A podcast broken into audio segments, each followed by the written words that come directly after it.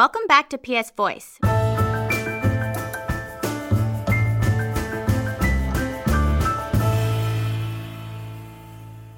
Today, Bill Emmott, former editor in chief of The Economist, discusses identity politics, corporate power, and his new book, The Fate of the West. This first section is on the main thesis of his book. In this book, I mean, excellent book, I really enjoyed reading it. When you define the West, you're talking about openness and equality. But what exactly do you mean by openness, equality, in the context of the West? What I mean by openness and equality is the running of, a, of, an economy and a society in a way, first of all, that is open to new ideas, so that there are uh, is a free market, that there are liberal educational institutions, that you have freedom of information in uh, the media and in and freedom of expression in the society. That therefore is a society that is open to new scientific discoveries, but especially to meritocracy, to new elites. Equality is important as a political equality, a sense of participation of all citizens in society, equal political rights, what the Greeks called isonomia, mm-hmm. uh, the equal voice, whatever you are in society. So, this is basically what we mean by a proper democracy with institutions to protect that sense of equality, particularly the rule of law mm. to protect equality. The openness is what has varied more over time. I'm interested in, look, in, in how the impact of the financial crisis has has manifested itself in different countries. In Ireland, the case there was a huge financial crisis, mm. um, but the sort of the there has been less of a of a populist backlash, particularly against the. There's been less of a backlash against the financial sector than in other countries, such as Italy, where the backlash has been uh, more, I guess, against uh, the longer running problems such as the the single currency and the EU in general? Well, I'd say, I mean, I, in response to that, I'd say yes. I mean, uh, the populism is about backlash. It's about um, failure of success of policies to succeed and to deliver, especially the results that people have come to expect.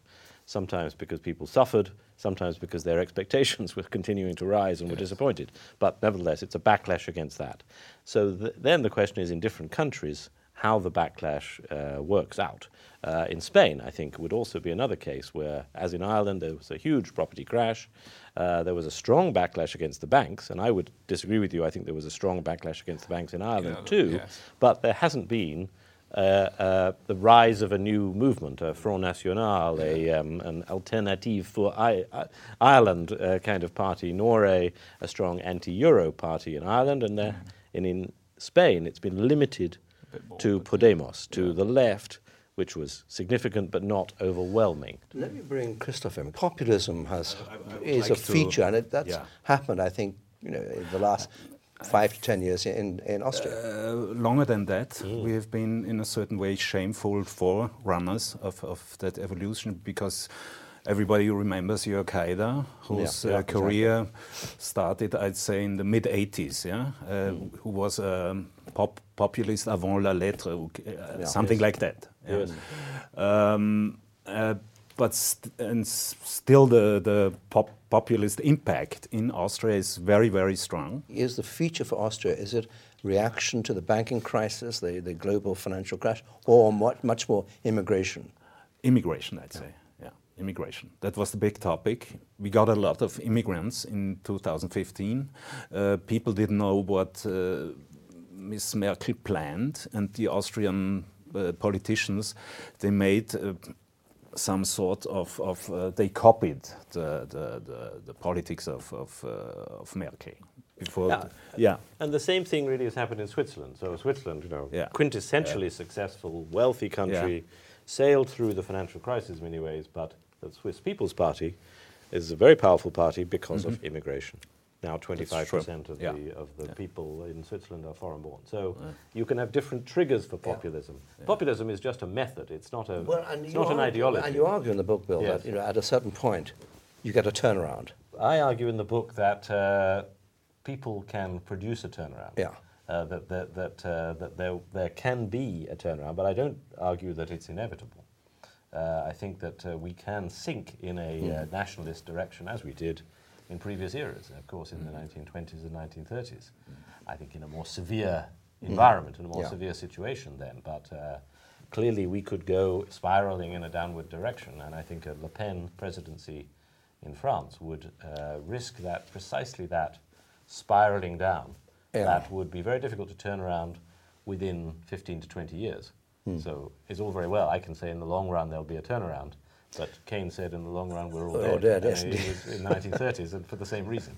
Do you think there is uh, a need to have a bit of rebalancing from the openness in terms of immigration to those feelings of belonging uh, and identity that have clearly been expressed in, uh, particularly in the Brexit uh, EU referendum in Britain, but also more widely in Europe and in, arguably, in America. Well, Um, I mean, I do. Th- I, th- I think that um, immigration policy has always had to be sensitive to the conditions at the time, and and and I do think that there's always been a case for slowing down the speed of immigration, which means the volume of immigration at certain times. Uh, so, although you know, in principle, I would say.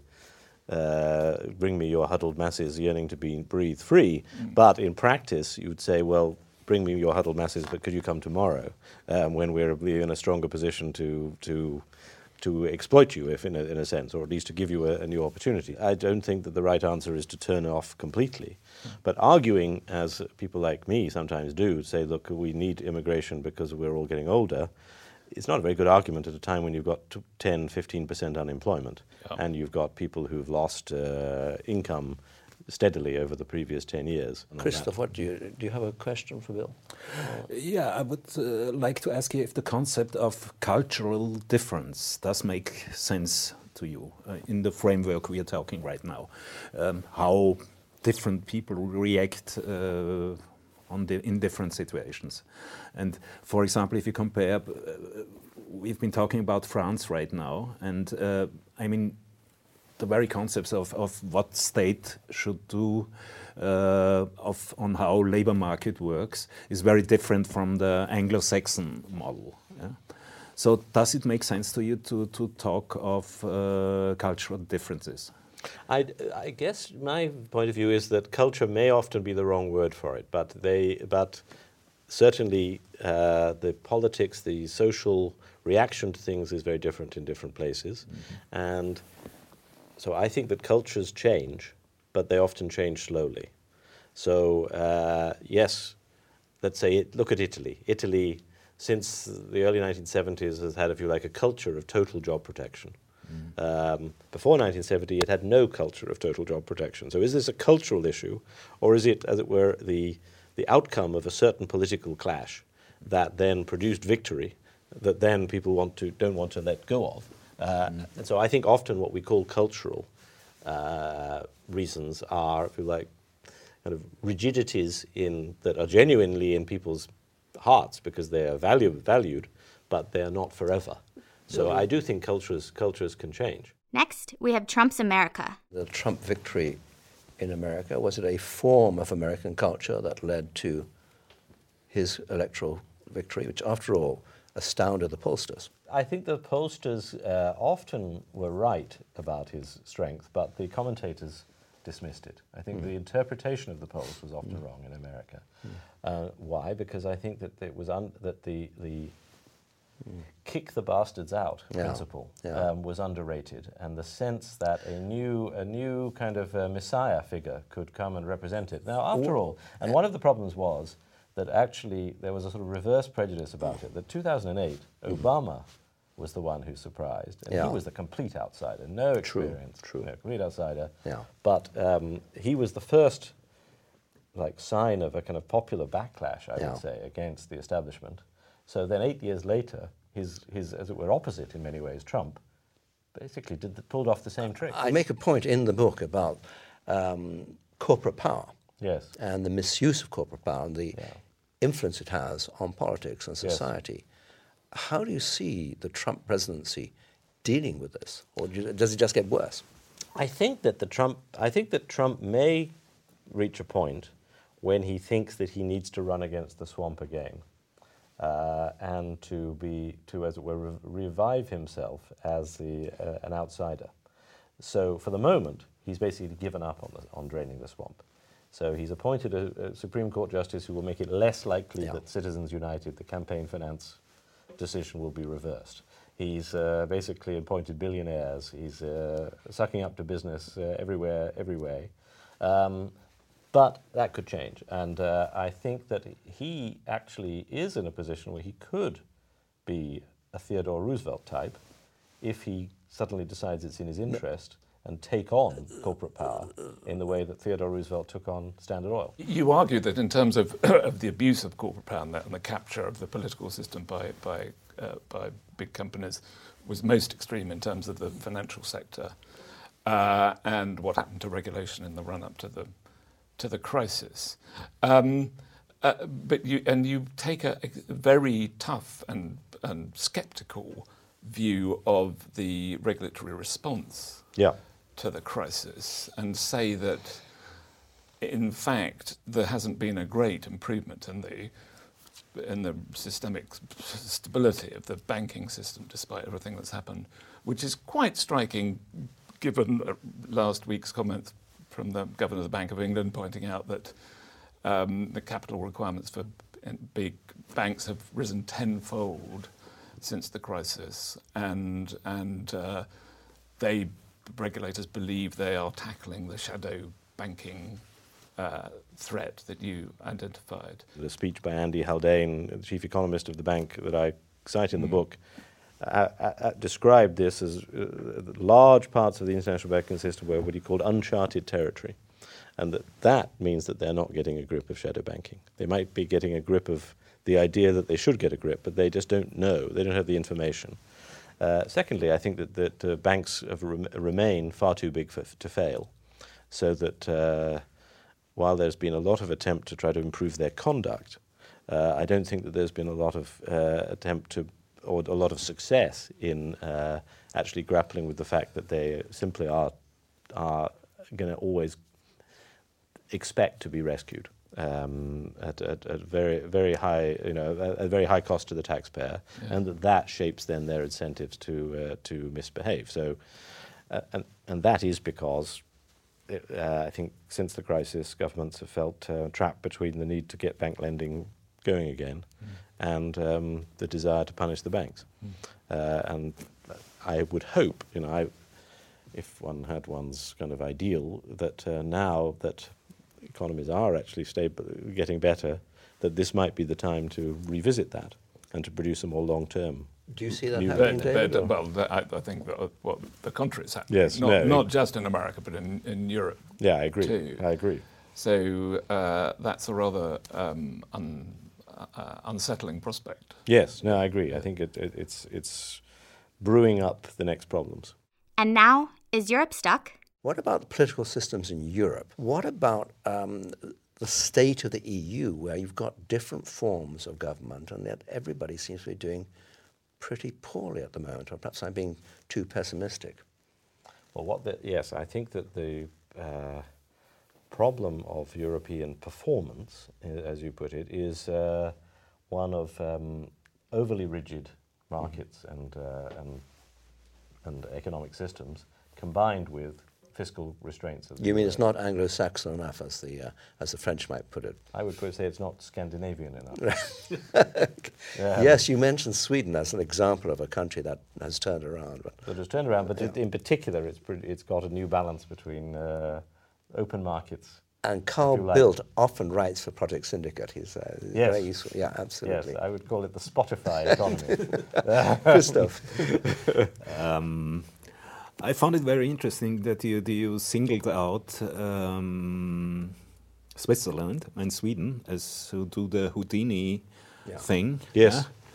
Who could get out of the uh, circumstances. Why didn't you take Germany in? I could, well, first of all, I could have taken others. I think I could have taken Canada. I could have probably taken New Zealand, but it was a bit far to travel to do the research. um, now, Germany, I think I could have probably included more on. I think that um, Germany's situation was, though, quite sui generis in terms of the, the burden of unification. And I thought mm. actually maybe okay. this isn't quite the right story. Um, and uh, but I, I think Germany does show some parts of, of, of this this kind of self transformation capability. Mm-hmm. Might it be a question of, of size as well? Could that be a reason that uh, Switzerland, and, and, Sweden, and, and yes. Sweden I do better than. I certainly think there are some advantages in being small and relatively mm. coherent. Mm. I mean, clearly one can't take it too far. Greece mm. is a case of a small is ugly um, situation, um, uh, and there are others. So I, uh, but I do think that there are clearly some advantages. It's harder, harder in a, in a large, more less homogeneous uh, society and less homogeneous economy.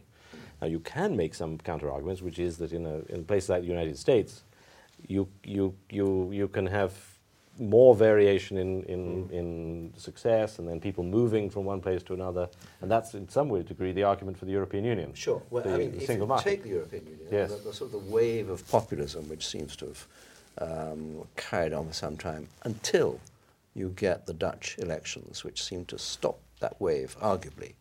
And now I would disagree. I don't think it uh, has stopped the wave. But uh, yeah. how about Macron? Do you think Macron in France if he gets the presidency, is that also a barrier against this tide of I think that the only thing that will stop the wave completely will be results. Mm. Will, uh, not a better economy. results, but, but better economy and more uh, secure and societies.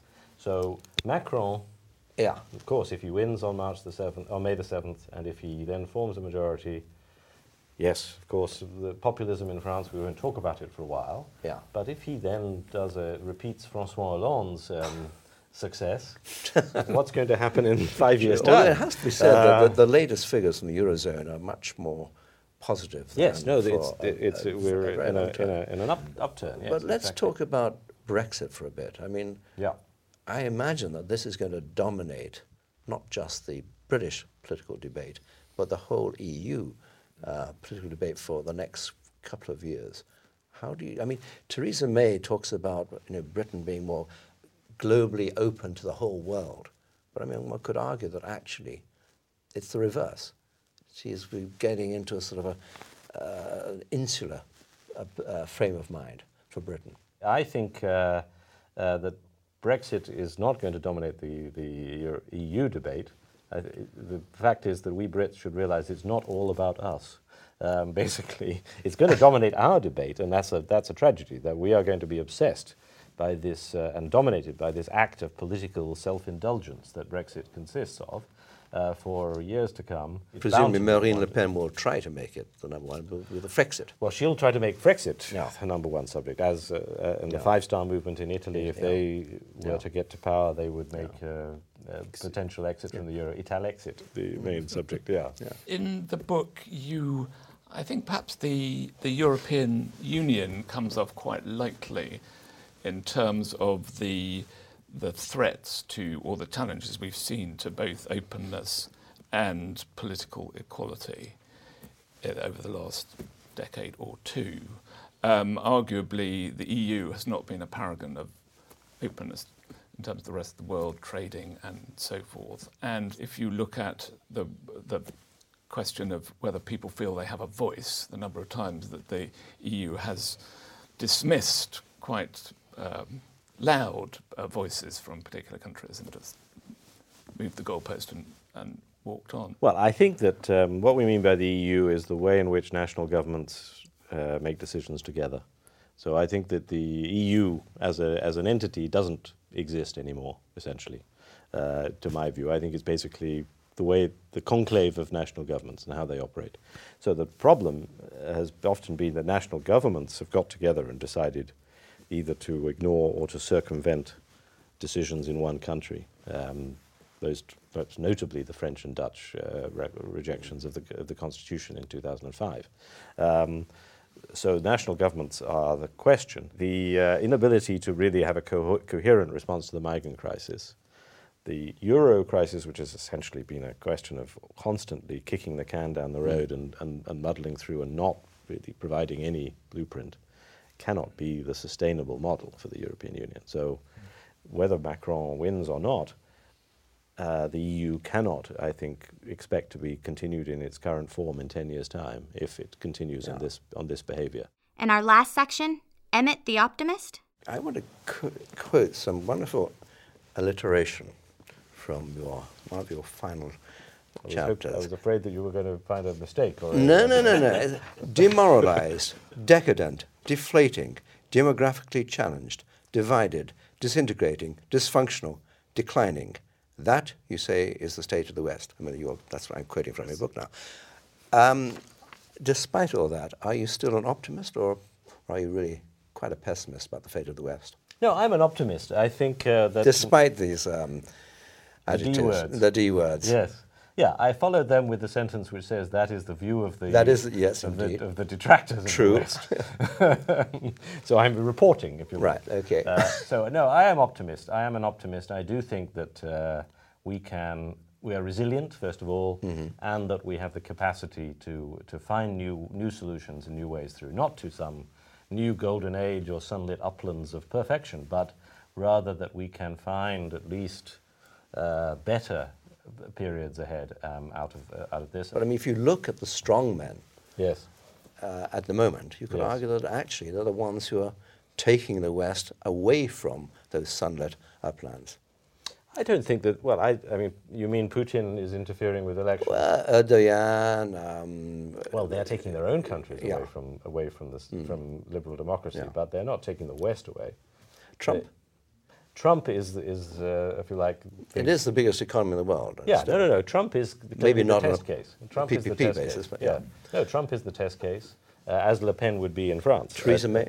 Uh, Theresa May is a is a liberal demo- is a liberal de- Democrat. I mean, she is uh, an open Britain person. I think. Right. I think she's you know no doubt going to do all sorts of things that I would disagree with, but they are within the range of, of, of what I would see as being, yeah. as it were, liberal acceptable things to disagree with. Whereas Trump could end up doing some things that would be seriously damaging. I think that the, the American institutions, combined with his own incompetence, are actually going to prevent him. But that's a rather early judgment to make after 100 days. So in Trump we trust?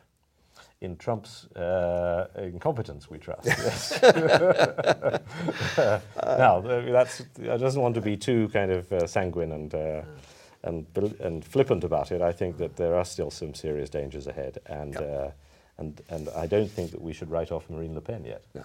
Well, Bill, it's a terrific book. Thank you very much for being with us in Project Syndicate and PS on Air. And thank you very much for Christoph Winder from Der Standard and David Whiteham from Financial News. Thank you, all of us, and thank you so much, Bill. Thank Excellent. you, John. Thanks for listening to PS Voice.